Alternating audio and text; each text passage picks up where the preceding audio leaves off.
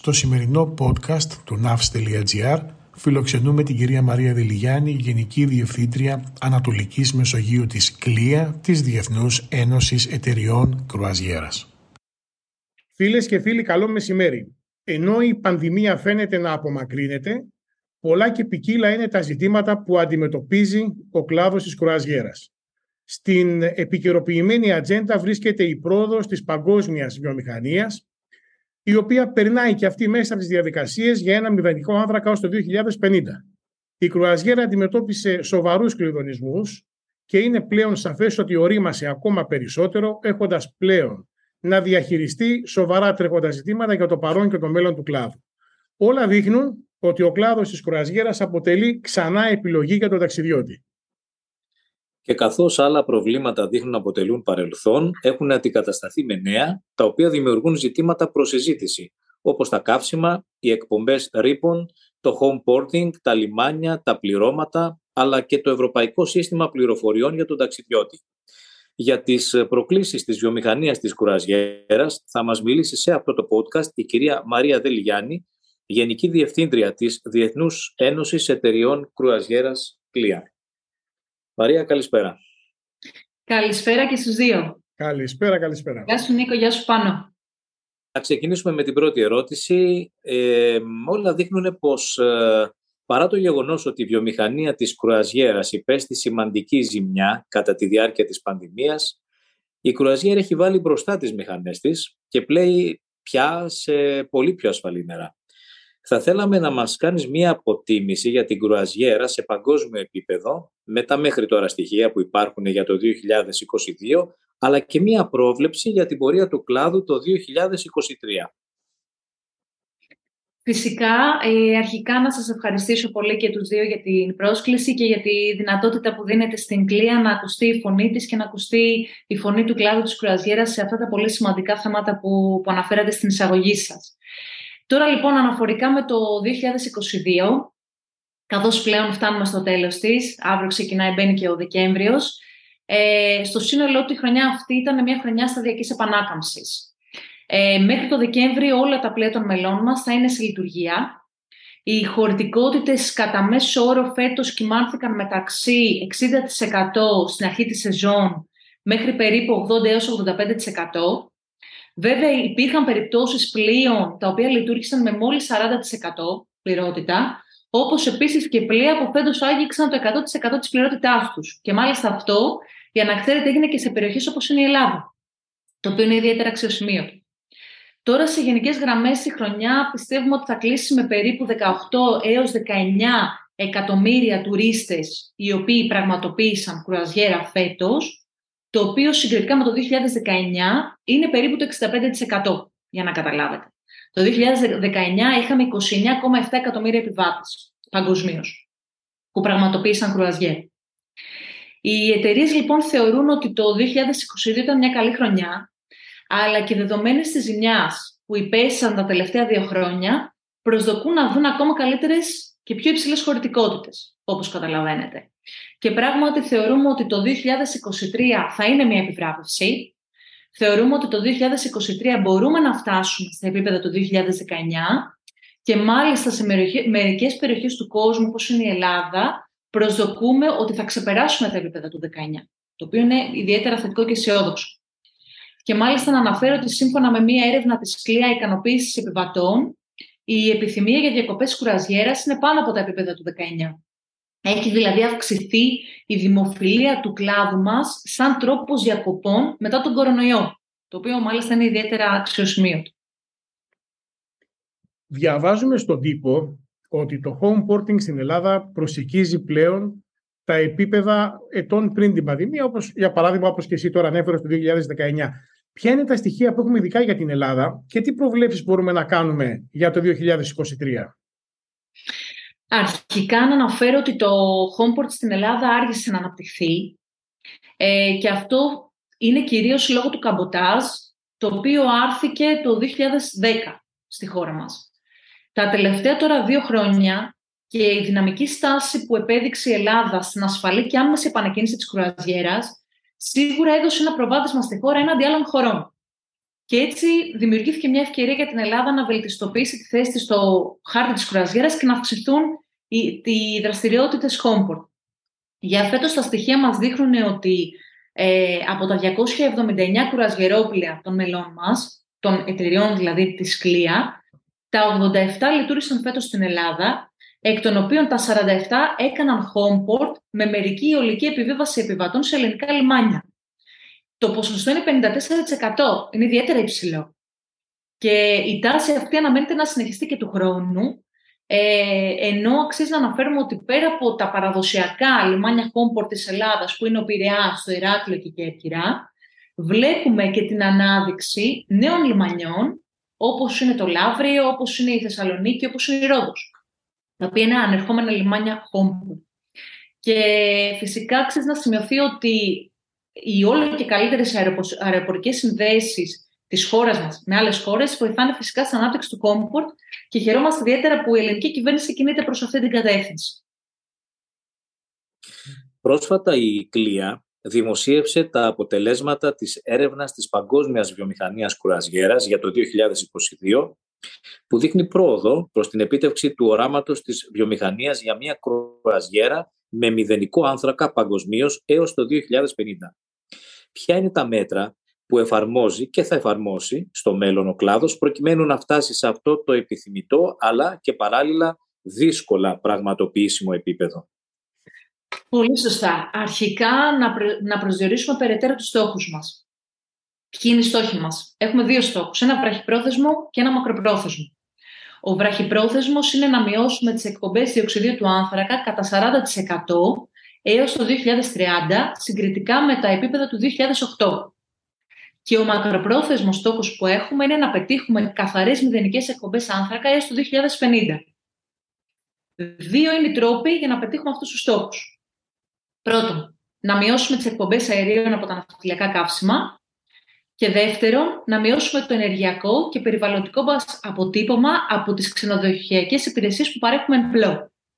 Τώρα, ποια είναι τα επιμέρους, ποια είναι τα επιμέρους μέτρα για να, για να, και, και οι τρόποι για να πετύχουμε αυτούς τους στόχους; Πρώτα απ' όλα, για την μείωση των εκπομπών αερίων από τα ναυτιλιακά καύσιμα, επενδύουμε σε τεχνολογίες όπως τα συστήματα καθαρισμού καυσαέριων, οι λεγόμενοι scrubbers.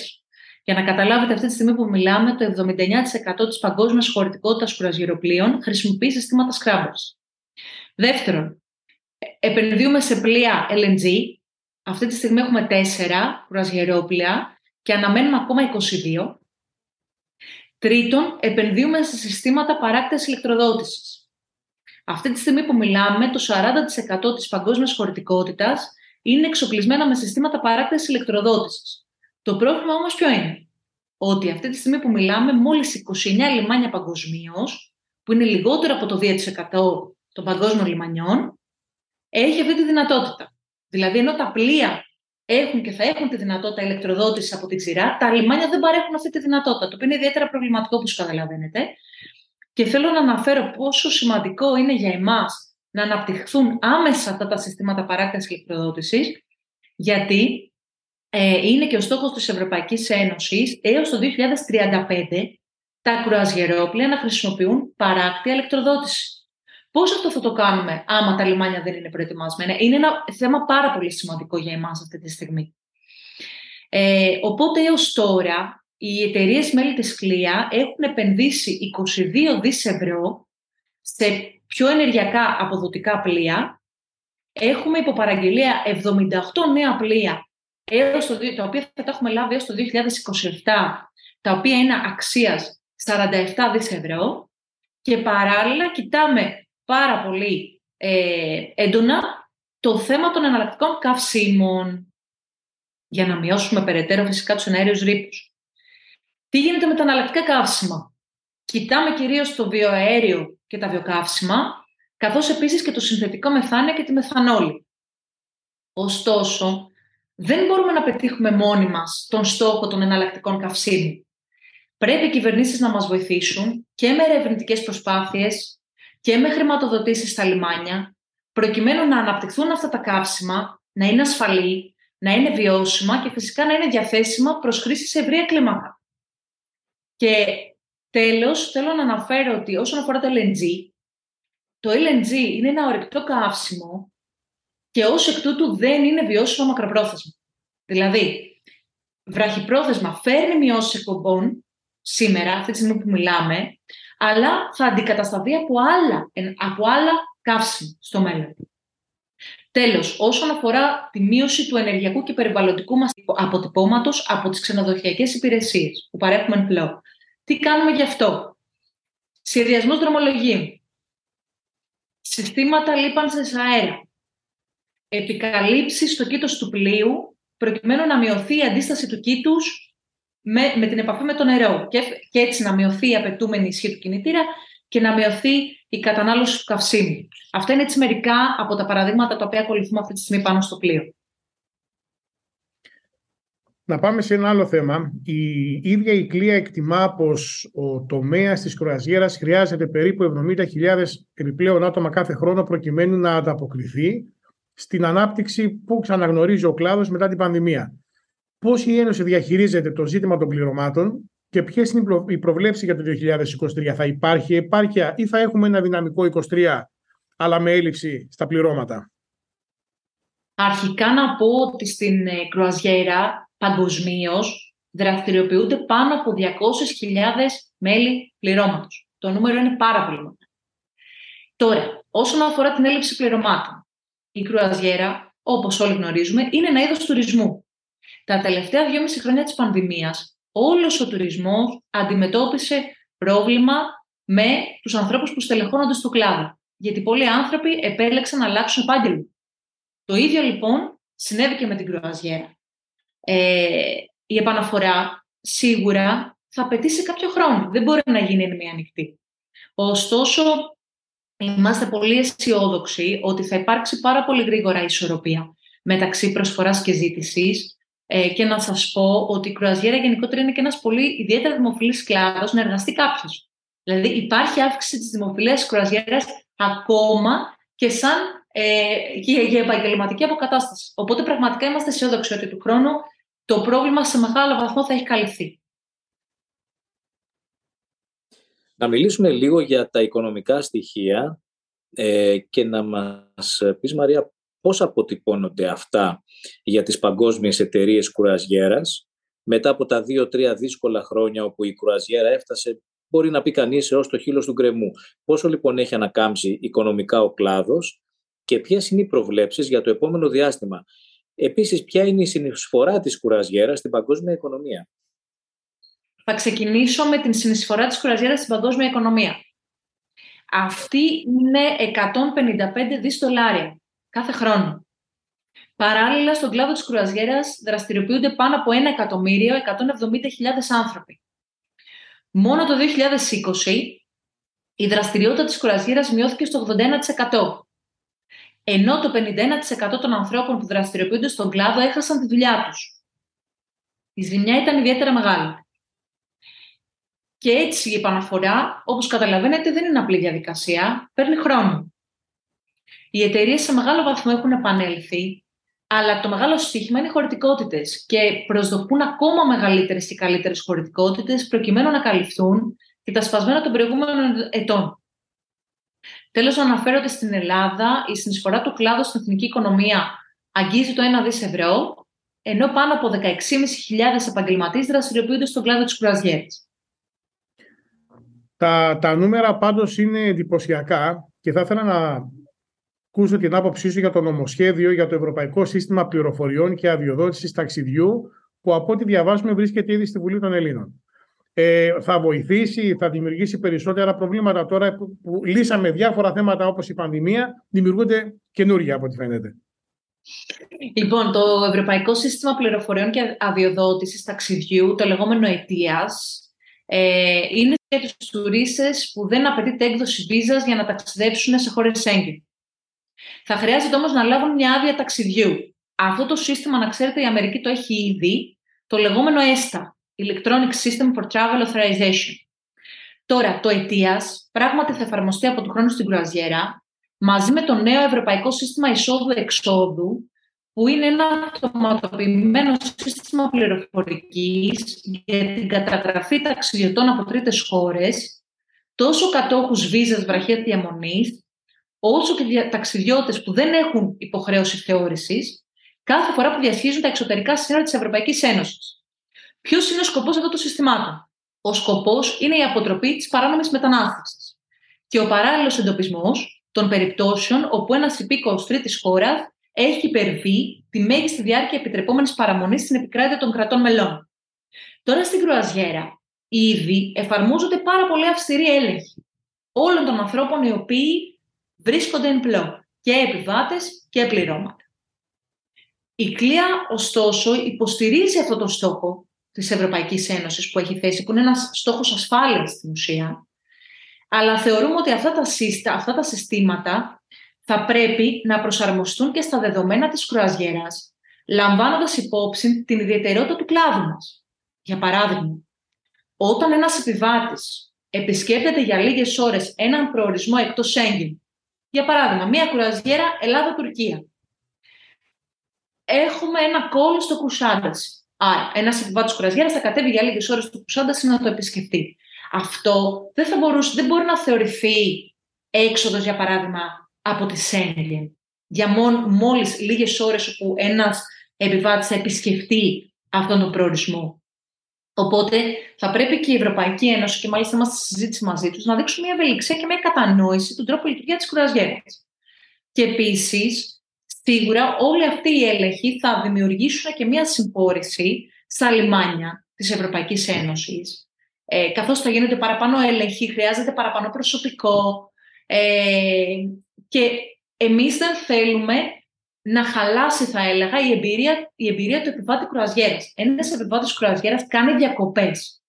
Δεν θέλει λοιπόν, πηγαίνοντας σε ένα λιμάνι, να, να πονοκεφαλιάζεται, να το πω έτσι, από τις δύσκολες διαδικασίες και κάποιες φορές ενδεχομένως και να μην είναι αναγκαίες. Οπότε θα πρέπει να γίνει μια προσαρμογή, θα έλεγα, της εφαρμογής αυτών των συστημάτων στον κλάδο της κουραζιέρας και στο πώς εμείς ε, λειτουργούμε. Θα ήθελα τώρα να σταθούμε λίγο στα στοιχεία της Ένωσης Λιμένων Ελλάδος για την κουραζιέρα, τα οποία αποτυπώνουν συγκλονιστικά νούμερα. Για παράδειγμα, το 2020 ο αριθμός αφήξεων των κουραζιερόπλοιων ήταν μόλις 76, ενώ το 2021 ήταν 379. Επίσης, οι επιβάτες που προσέγγισαν ελληνικά λιμάνια το 2020 ήταν 16.000 περίπου, ενώ το 2021 303.000 επιβάτες. Θεωρείς ότι θα υπάρχει περαιτέρω αύξηση πλοίων και επιβατών το 2023 και τα ελληνικά λιμάνια είναι σε θέση να υποδεχθούν ακόμα περισσότερους επιβάτες και πλοία; Ε, αρχικά να πω ότι είναι δεδομένο ότι πρόκειται να αυξηθούν περαιτέρω. Θέλω να τονίσω ότι το 2020 και το 2021 ήταν μια παρένθεση σε μια ανωδική πορεία της Ελλάδας στον κλάδο της κουραζιέρας. Δεν είναι αντιπροσωπευτικές χρονιές που δείχνουν μια φοβερά αυξητική τάση και αύξηση της δημοφιλίας της Ελλάδας στον κλάδο της κουραζιέρας. Και αυτό φάνηκε ήδη φέτος, γιατί ήδη φέτος στην Ελλάδα είδαμε συν 25% προσεγγίσεις κουραζιεροπλοίων συγκριτικά με το 2019. Η αύξηση είναι τεράστια, όπως αντιλαμβάνεστε και πιστεύουμε ότι αυτή η τάση θα συνεχιστεί. Η ερώτηση σας όμως είναι πάρα πολύ εύστοχη για το ότι μπορούν να υποδεχτούν τα λιμάνια, οι προορισμοί, τι κινήσεις πρέπει να γίνουν; Η, η, αρχικά σε επίπεδο λιμανιών σίγουρα θα πρέπει να υπάρξει και η κατάλληλη προσαρμογή των υποδομών και ανάπτυξη περαιτέρω υποδομών σε ελληνικά λιμάνια. Και ειδικά προκειμένου για να ξεκλειδώσουμε, θα έλεγα, ε, όλη αυτή την πολύ μεγάλη δυνατότητα που έχει η Ελλάδα. Η Ελλάδα έχει πάρα πολλούς προορισμούς κρουαζιέρα. Σίγουρα όμως δεν έχει τις απαραίτητες λιμενικές υποδομές για να αναπτυχθεί η κρουαζιέρα σε αυτούς τους προορισμούς. Ε, οπότε, ένα, πρέπει να γίνει η ανάπτυξη των λιμενικών υποδομών. Η κρουαζιέρα όμως δεν είναι μόνο η, αύξη, η άφηξη των κρουαζιεροπλέων στο λιμάνι ή η άφηξη των επιβατών κρουαζιέρα στο λιμάνι. Είναι η διάχυση του κόσμου στους προορισμούς. Και αυτό είναι ιδιαίτερα σημαντικό, γιατί θα πρέπει και οι προορισμοί να ανταποκριθούν αντίστοιχα. Ε, θα πρέπει η διάχυσή τους, η διάχυση των τουριστών, των επιβατών κρουαζιέρας να γίνεται με έναν έξιμο τρόπο, για να αποφύγουμε τη συμφόρηση.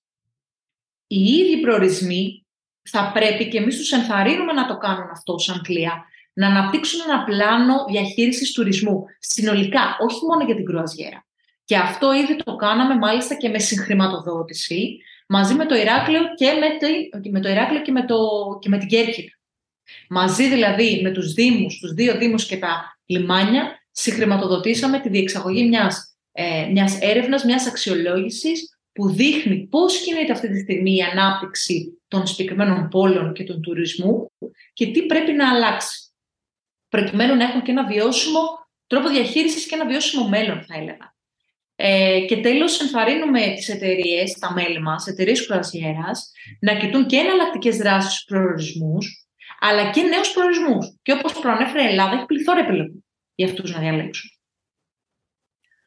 Εγώ κλείνοντας τη συνέντευξη αυτή θα ήθελα να σε ρωτήσω ποια είναι τα πέντε πιο σημαντικά πλεονεκτήματα που θα πρέπει ένας υποψήφιος ταξιδιώτης που θα επιλέξει την κρουαζιέρα για τις διακοπές του να τα λάβει υπόψη σαν πολύ θετικά.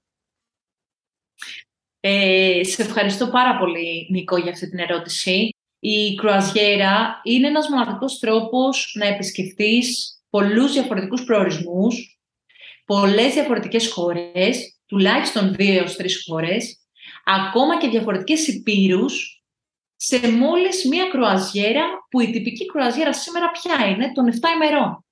Δηλαδή μόλις 7 ημέρες έχεις τη δυνατότητα να ζήσεις πάρα πολλές διαφορετικές εμπειρίες, να επισκεφτείς διαφορετικές κουλτούρες, διαφορετικούς προορισμούς, διαφορετικούς προορισμούς και διαφορετικούς πολιτισμούς. Οπότε αν με ρωτάς, αυτό είναι το πλεονέκτημα νούμερο ένα για μένα.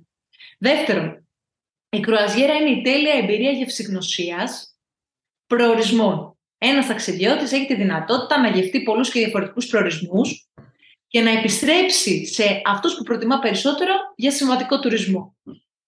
Τρίτον, είναι ο μόνος τρόπος αυτή τη στιγμή να επισκεφτείς απόμερα μέρη, expedition cruising το λεγόμενο, το οποίο είναι πάρα πολύ δημοφιλής, όπως στην Αλάσκα. Δεν υπάρχει άλλος πιο μοναδικός τρόπος αυτή τη στιγμή να επισκεφτείς τέτοια απόμερα μέρη. Τέταρτον, ένα κρουαζιερόπλαιο προσφέρει αμέτρητες δραστηριότητες, αμέτρητες επιλογές εν πλώ, για όλες τις ηλικίες, για όλα τα γούστα. Εξάλλου το λέμε ότι τα, τα κρουαζιερόπλαια τα ονομάζουμε ε, floating hotels. Εγώ θα πω ότι είναι floating cities, ολόκληρες πόλεις, με αμέτρητες επιλογές και επίσης η κρουαζιέρα φυσικά είναι για όλα τα πορτοφόλια. Υπάρχουν πολλές διαφορετικές επιλογές για όλα τα πορτοφόλια ανεξαρτήτως. Και τέλος, ε, ένα πλεονέκτημα, έτσι και λίγο πιο προσωπικό, το δικό μου αγαπημένο, είναι η επαφή με τη θάλασσα. Ε, η επαφή με το νερό, η επαφή με τη θάλασσα που απλά σε ηρεμεί. Ο ήχος της θάλασσας το βράδυ όπου όλα σιωπούν. Τα μοναδικά χρώματα που βλέπεις από την καμπίνα σου στον ορίζοντα. Είναι μια συγκλονιστική εμπειρία, είναι μια μοναδική εμπειρία την οποία για μένα όλοι πρέπει να ζήσουν τουλάχιστον μία φορά στη ζωή τους. Πολύ ωραία. Εγώ νομίζω ότι πήραμε μία εικόνα για το τι ακριβώς ε, πέρασε η κρουαζιέρα αυτά τα δύο δύσκολα χρόνια. Βλέπουμε ότι ανακάμπτει, βλέπουμε ότι τα νούμερα είναι εντυπωσιακά και ευχόμαστε όλοι το 2023 να είναι ακόμα καλύτερα και να προσεγγίσουμε και να ξεπεράσουμε και τα επίπεδα του 19, το 65% να γίνει 75-80 ή και να το ξεπεράσει. Βλέπουμε ότι η κλία δουλεύει προς την κατεύθυνση του μηδενικού άνθρακα. Επίσης παρατηρούμε ότι αντιμετωπίζει και ο κλάδος της κουραζιέρας τα ίδια προβλήματα που αντιμετωπίζει και η ποντοπόρος ναυτιλία με τα θέματα των καυσίμων, με τα θέματα των, ε, της ηλεκτροδότησης στην ξηρά, που ακόμα ενώ ζητάτε να υπάρχει από κάποια χρονολογία και μετά οι υποδομές καθυστερούν. Φαίνεται όμως ότι η κουραζιέρα ανακάμπτει και αυτό κρατάμε εμείς σαν θετικό, ότι υπάρχουν πολλά πλεονεκτήματα και ότι ο ταξιδιώτης την επιλέγει. Θα θέλαμε λοιπόν να ευχαριστήσουμε πολύ που ήταν σήμερα μαζί μας η κυρία Μαρία Δελιγιάννη, Γενική Διευθύντρια της Διεθνούς Ένωσης Εταιριών Κρουαζιέρας της ΚΛΙΑ. Μαρία, σε ευχαριστούμε πάρα πολύ για αυτή τη συνέντευξη. Εγώ σας ευχαριστώ, Νίκο, Πάνο. Σας ευχαριστώ πάρα πολύ ε, για τη δυνατότητα που μας δίνετε να συζητήσουμε μαζί σας αυτά τα τόσο σημαντικά θέματα που απασχολούν αυτή τη στιγμή τον ε, κλάδο μας. Στο σημερινό podcast του navs.gr μαζί μας ήταν η κυρία Μαρία Δελιγιάννη, Γενική Διευθύντρια Ανατολικής Μεσογείου της ΚΛΙΑ της Διεθνούς Ένωσης Εταιριών Κρουαζιέρας.